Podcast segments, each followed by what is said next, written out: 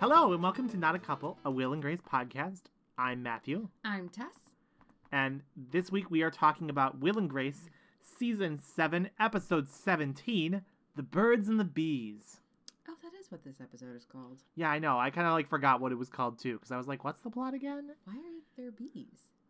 Bees? Bees? I mean, I don't know. I mean, like that's just like the term, The Birds and the Bees. I guess. Like the one guy wants to watch birds and the other guy wants to have sex with Grace, The Birds and the Bees. you know, that is a really strange expression to talk about, like procreation and sex, because birds and bees do not have sex in any way similar to how humans have sex. That's such a good point. Like, why would that be the analogy? Why not like chimps? I think it's because straight people are stupid.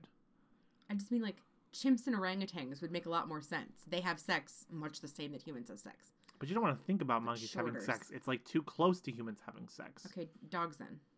No, that's weird. No, I totally understand now. It's because you don't want to actually like you want to be able to talk to your kids about sex, but you don't want them to actually be thinking about sex, and you don't know how birds or bees do it. I know so how it's birds like and bees do it. yeah, but you don't when you're ten or whatever. I definitely knew when I was 10. I am going to stick a bird and a bee up your butthole. Rude. Yeah, I just mean, I think that's the inherent flaw there is that you, you, if you don't want your kids to actually think about sex, then they get raised in a horrible puritanical culture, and you have to teach them when they're 23 that they should definitely not be using flavored lube on their asshole for penetrative sex. That's not from my own personal experience, but I did recently tell a student that. that's extremely depressing. They were like, my butt is itchy all of the time. And I was like, because UV yeast infection. Yuck. Let's talk about this episode. Yes, please. All right, so this episode, The Birds and the Bees. Grace drags Will along on her first date with Nick, Edward Burns. Karen tries to set Jack up on a date with the neighborhood bird enthusiast, Luke Perry, but things don't quite go as she has planned. so let's talk about Luke Perry first. It's so sad. I forgot that he existed and Yeah. he's dead. He's dead. So Luke Perry Is has died in the last year Yes. ish. Probably it's been about a year now. Yeah. Because he was, Um, it was around now ish because he wasn't in the in memoriam on the Oscars, which means he must have died after the Oscars, but probably very close to it because they forgot about him. But if I recall correctly, he also was not in the in memoriam of the Oscars this year. That's what I mean. Like he No. wasn't in it this year. He must have died very close to No, but he wasn't in it last year either. yes. So it was after that, but do you understand what I'm saying? I do now, but you explained it bad. You explained it bad. Whatever. Listeners- Luke Perry's dead. Luke, listeners, tune in with your thoughts on which of us was in the wrong here. Let's Listeners- move on. So Luke Perry is playing a bird watcher. So they set this up in a very strange way because Karen is like, "Oh no, I have a peeping tom. Jack, come over and protect me because patriarchy." I think it's even like like it, it's kind of that, but like even from very early on, Karen's like, "I have a peeping tom. Come over and like we'll arrange the furniture so I look more attractive." Like Yeah. the the bloodline opens with like a peeping tom, which is like bad, but then it also opens with like Karen being like, "I'm really interested in this peeping tom seeing me naked better." Yeah, It's like, it's very okay. strange. And so like at all of the interactions that happen, like Jack is like going on and on about how h- disgusting and horrible he thinks it is that this person would be viewing Karen as an object while he's like spanking, Spanking her. her. yeah, that's like a weird undercurrent of the episode. It's very strange, and it's just sort of like I don't know. It feels like it just backed the episode into the plot a little bit strangely. yeah, but anyways, spoiler alert: Karen does not in fact have a peeping tom. She has a bird a bird watcher. because there's a bird on her windowsill. Yeah, which we like see, but just barely. Mm-hmm. Also, like the way it's described, it sounds like it's a huge bird of prey. I'm Like, like, it's a big ass bird, and it's this like itty bitty little Yeah. tiny bird. like I see, but like I need binoculars. Let's put it that way. Mhm. Um, but so we meet Luke Perry, who is playing apparently a gay. It's Uh-huh. kind of taken for granted that because he's a bird watcher, he's a gay, um, Which is which is fine. I cannot think of any other bird watching gays. You mean bird watching people who aren't gay? No, I can't think of any bird watchers who are gay. I see what you're saying. See, I can't think of any bird watchers who are straight. You can think of gay bird watchers. Old gays bird watch all the time. Name one old gay bird watcher. I don't hang out with old gay bird watchers. I think that this is a cultural assumption that you're making. Audubon was gay. Was he? I don't know. I just thought that that was a really confident statement that I could probably make without you knowing the answer. I mean, if he was around in the 18th century or 19th century, or whichever one it was, like they were all a little gay.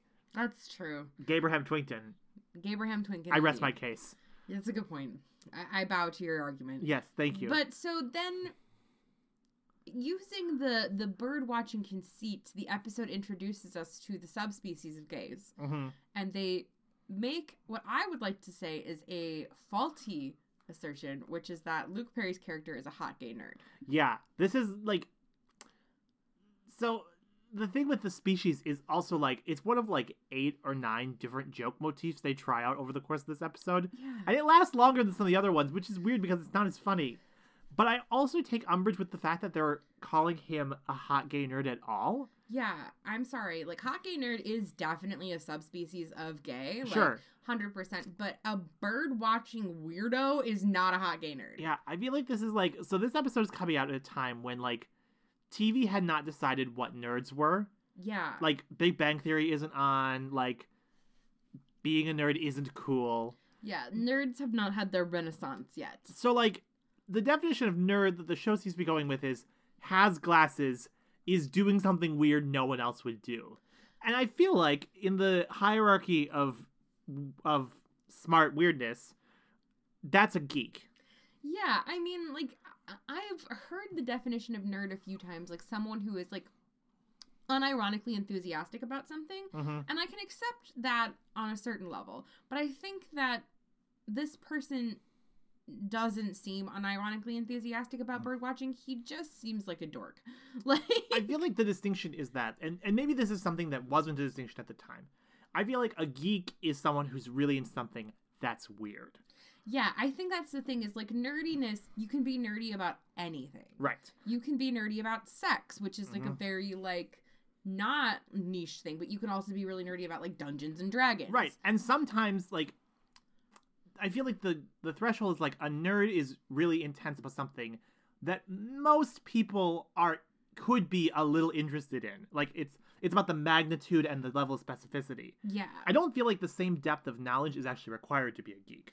I would agree, but it has to be like an obsessive dedication to a very niche thing, Mm-hmm. Yeah. like bird watching. Yeah. Like something that's just not part of like the cultural paradigm of acceptable behavior. And I feel like I feel like there's always a third one that goes with geek and nerd. It's dork. is it dork? I think it might be dork. I feel like dork has moved away from that in modern times because now a dork is just someone who's just weird or strange or like Goofy. a dumbass. Like yeah. I feel like that's moved out of the same I category. feel like dork has become like a behavior now.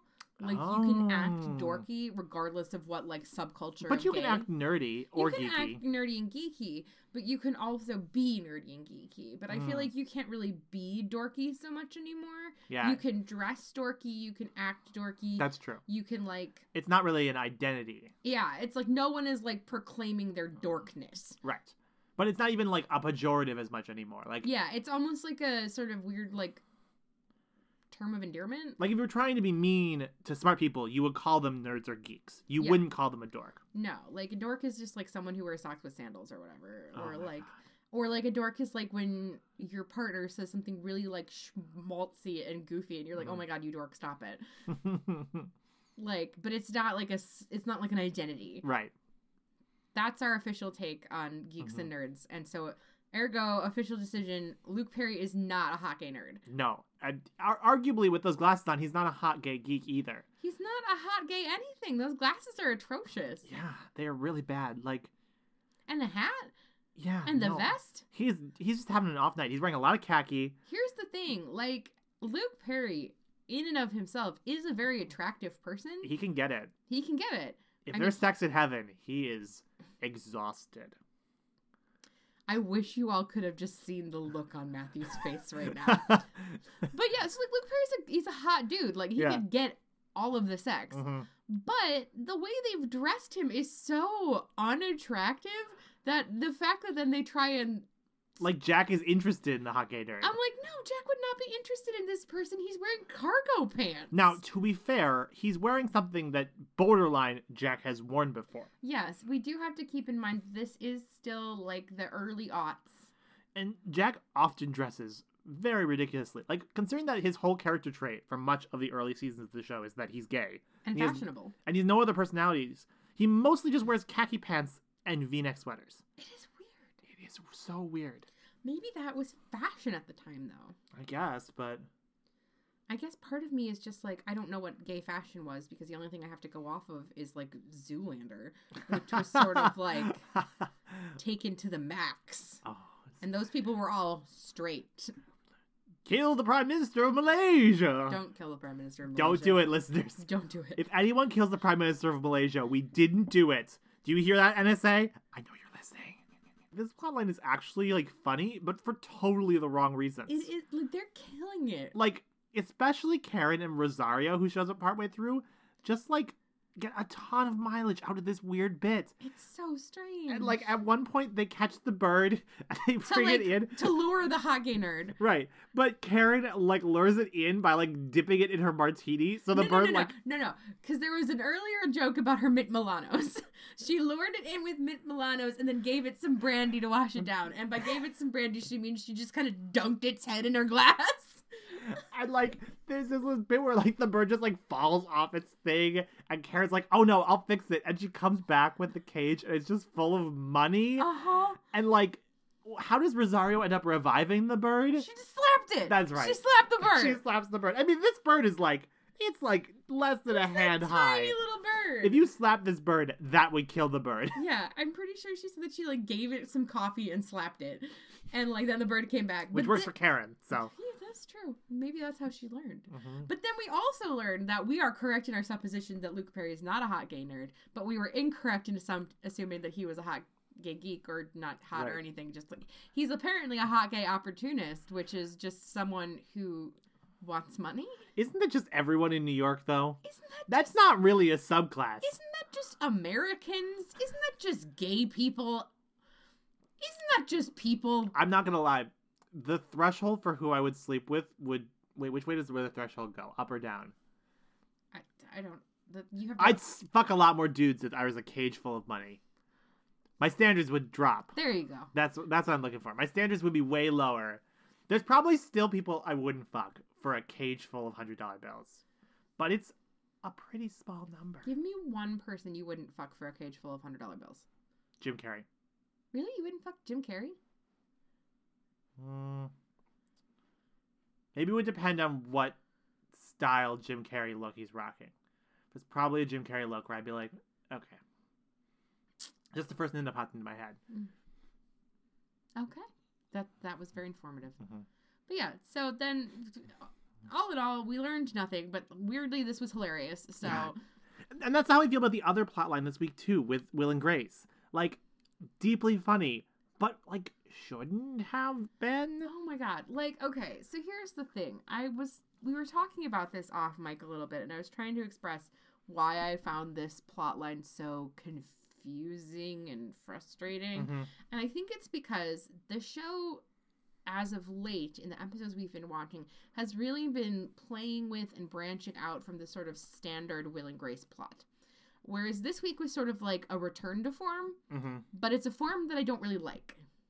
It's like classic, problematic Will and Grace, where Grace Yes. is awful. Yes. So in this form, which we have seen multiple and many times, Grace asks Will for his assistance for typically a romantic situation, but sometimes it's work. But, but usually it's romantic because in classic Will and Grace, Grace is the only one who's allowed to get laid. Yes. And so she asks Will to do something frankly ridiculous for the sake of her romantic life. Mhm. Will sacrifices his own romantic life Mhm. or anything else going on in his life to do this thing for her. She is extremely ungrateful and what a great way to phrase that. and then that's the end. Like that That's then just the nothing end of the happens. episode. There Then are no consequences. There's no consequences at the end of the episode, and nobody ever gets called out. Like it's it, it's frustrating because that's exactly what happens. Yeah. So this week's iteration of that features Grace on a date with Nick, right? The Who's her guy new who beau? gets dumped at the holiday. Okay, that's all I Yeah. can think of when I look at him. I'm just getting excited for when she dumps him. But objectively on this show, he'll probably dump her somehow. Whatever. Um, Grace decides that Will has to go on her date with Nick because because she, she can't control herself sexually. yeah, she's Mm-hmm. arbitrarily decided that she moves too fast in relationships, Mhm. and I I. I the reason I say arbitrarily is not because it's not true, because in the past we have seen her throw herself like into Just engagements straight on someone's penis. onto someone's penis right away. Like she gave up having a baby with Will because she like met Leo. Like they didn't even go out. Like yeah, that was a whole. it was a whole thing. So like it's not that it's not true, but it's just sort of like the realization Mhm. and her deciding to do something about it feels very like out of left field. Yeah, Like Grace has not done enough self work or seen a therapist. Like she did not get the number from Vince Mm-mm. to to Mm. which was come rude of him. to come to that conclusion on her own. So Yeah. it feels very arbitrary. and it's it's just strange because it's someone who, as we see over the course of the episode, like Grace kind of makes the point is that like she throws herself into relationships before the other guy's ready, Yep. and then it's a problem. And he seems like he needs a will to be like, hey, don't throw yourself right into this vagina, buddy, because Yeah. he's like ready to go. Like he's like being all romantic and like. I I feel like are they talking about even kids at one point? Like, it, They, well, they're talking about families, and he mentions that he has like a fuck ton of, ki- of siblings. yeah, and like then they're at the restaurant, and he like steals the menu, yeah, which is like so cute but so gross. and she's like, "You just stole that menu," and he's like, "Yeah, because if this works out in like a few months, I can give this to you as like a really thoughtful anniversary Mhm. gift or whatever." And it's like cute, but also like, first off, you got caught to put that menu back. Yeah, Second, sorry, no. sorry, no. Second off, it doesn't work if you tell them. Well, yeah, I guess. Maybe it's just his move. Maybe he does that on all of his first Maybe dates. that's his move. But y- something about him feels very like disingenuous. Like he Yeah. is also like just not able to control himself and is Mhm. throwing and we also know from when we first met this character last episode that he just got divorced. right. And he writes greeting cards. So, So like, his whole relationship to love is like deeply fucked. yeah, it's like super duper fucked. Like it's it's so fucked that it kind of seems like this is like a backdoor pilot for a different NBC show. Like if you think about it, like The fucked up greeting card writer who just got out of a marriage. I'm trying to think what you'd even call that. Like condolences. I love it. Yeah. Let's pitch that. Let's pitch that now We're just gonna with same actor. same actor. He's not doing anything. Yeah, I mean He's done nothing since the holiday. Yeah, I mean, just totally like low budget role for him for NBC. Like they don't have to go in big on the lead actor. It's great. It's totally great. But yeah, so basically, G- Grace makes Will come with on this date. And like they have this whole contrived like thing where he's gonna get to the restaurant and sit by himself. and Uh-huh. They're gonna see each other, and she's gonna be like, "Oh Will, why don't you join us?" And then that doesn't happen at all. Because Grace is like, "Shh, no, I'm having a good time. Go away. But I need you to stay here at the restaurant because otherwise, I will fling my vagina at this man." Right. And so I don't really understand why Will doesn't just stay home because they go to her apartment Yeah, in the end. It but does, whatever. Like, was she like, was Grace's concern that she was like going to blow this guy during dinner? Admittedly, maybe it was. Oh, Okay, then that, that's, uh, I don't know. The bright side, it is very funny. Yeah, it doesn't make sense why it's funny.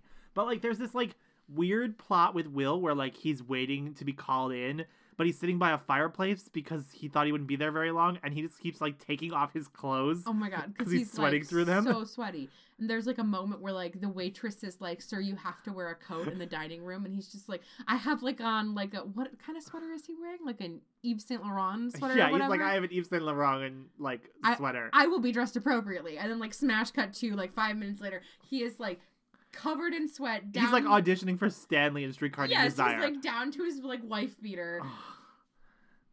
it's just awful. It's so funny, but it's so stupid. Yeah, It doesn't make any sense. It's like they literally had to contrive a restaurant where he could be sitting by a fireplace so they could put this C plot in. And it's just, it's, so, dumb. ridiculous. He's just so sweaty, and like every time So you, miserable. every time you go back to the table, he has more and more bottles of water in front of him. There's actually kind of a nice trendy thing that happens where he ends up with like his sweater is normally a solid, but then after he's been sweating so much, it kind of has like a stripe down the sides. Yeah, it's sort of like a slimming. It's sort like a of- tracksuit. It's actually it looks great on him, except that you know it's sweat.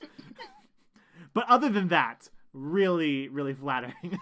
So then, of course, in classic Grace just sucks fashion. Mhm. He like goes to say something to the waiter who's been harassing him, telling him he has to leave because he's you have basically to leave. he's please. basically nude now in this in this place, and he's super sweaty. He goes to be like, actually, I'm about to join my friends so I can move away from the fire, and then he turns and Grace and the guy are gone. Yeah. Which, Which- is just So typical. so typical of this sort of plot that we've seen like a thousand times. Like Grace is just so thoughtless, like Mhm. couldn't even. And I understand that this is like before texting was like super big, but that was a perfectly appropriate time to break out a text, be like, "Hey, we're leaving," Yeah. just so that he wasn't like befuddled and covered in sweat and looking helplessly at the empty table. And he still has to pay for all those bottles of water. I mean, that must be expensive. Yeah, You can't just get like extra bottles of water. You have to pay for those, I think. especially when they're Perrier. Like Mhm. it's not like it's just tap water. Yeah. So This episode, this man. episode. and like the thing that's frustrating is that there are no consequences. Right, and at that- all. That's the thing. Is so like they get back, Mhm. and Grace has clearly snuck. Like she gives Will this whole speech about how he was so helpful, Yeah. and then she clearly snuck Nick back into the house, and yeah. he was on the. and Will's balcony, like, that's a nice speech, and goes straight for like the balcony, and like opens the doors, and pushes Nick out of the and apartment. he's just like, "Have a good night. She'll put out next time," which is like so problematic. Yeah, just so many questions. But like, and that's it. That's the end of the episode. There's no Grace, you ignorant slut. Like, There's not even a teaser, like a or a, not a teaser, but a tag scene. Like the episode's just over. it's just over now and it's very very weird it, it- because the thing i think the reason i found this so irritating was because we've seen them navigate this sort of shit more successfully as of late Mhm. and this felt almost like they didn't have an idea for a will and grace plot this week so they went back Sure. into the archives and just like dusted one off Well, and this is the in some ways the fundamental problem with network TV before they realized that they need to just stop doing 24 episodes a season because you do get episodes where you just have to like let other writers write and like they're keeping to the format and like they're like let's do an episode where Grace goes on a date and Will gets really sweaty and it's like cool that's different but, But it- it's really not it's not it's just filler it's fluff and it's kind of the problem that I think people said that the revival was going to have which it didn't at first and now does which is that it's just rehashing the same old beats again like yes the characters are never really growing or changing. Mhm. You know, I mean, we know from watching the long arc of the show that Will and Grace have evolved as characters.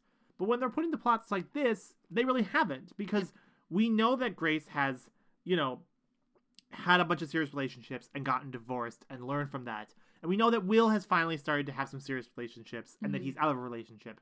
But this episode could be put in any season of Will and Grace, and it would not make any difference. There's Yeah. nothing about it that screams these characters have grown and matured over seven years. Yeah, it's nothing. Nothing about it suggests that this is Will and Grace of this specific time period in their lives. This is Will and Grace post like these relationships, pre these relationships. It could. This could be a season one episode. Yes. And Frankly, arguably, it would be better as a season one episode because there it would show growth. exactly. If it had been a season one episode, we would have gotten some fun cultural context about like hockey nerds, Right. and that would have been like introducing that to America and like.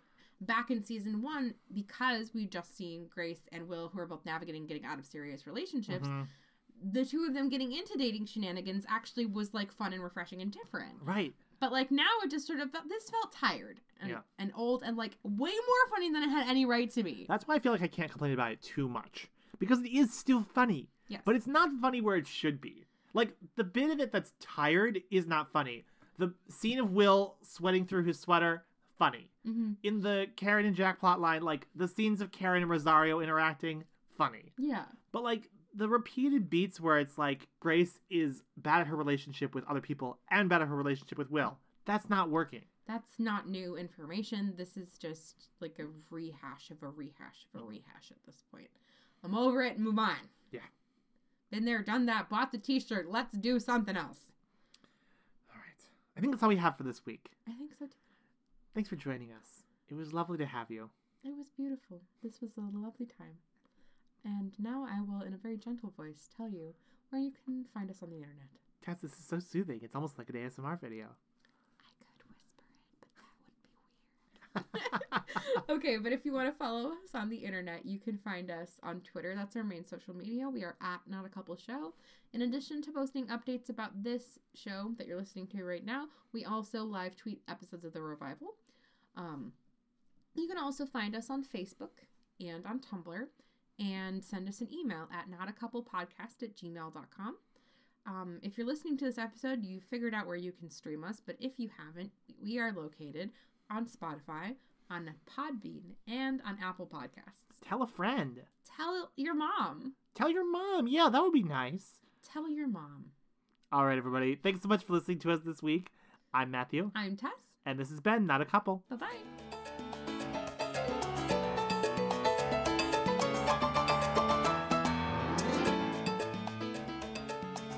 This episode of Not a Couple was recorded in front of a live studio audience for one cast. Hi, Eliza. How are you doing? This episode of Not a Couple was sponsored by Condolences, the hit new NBC sitcom. It will be a hallmark of her streaming routine.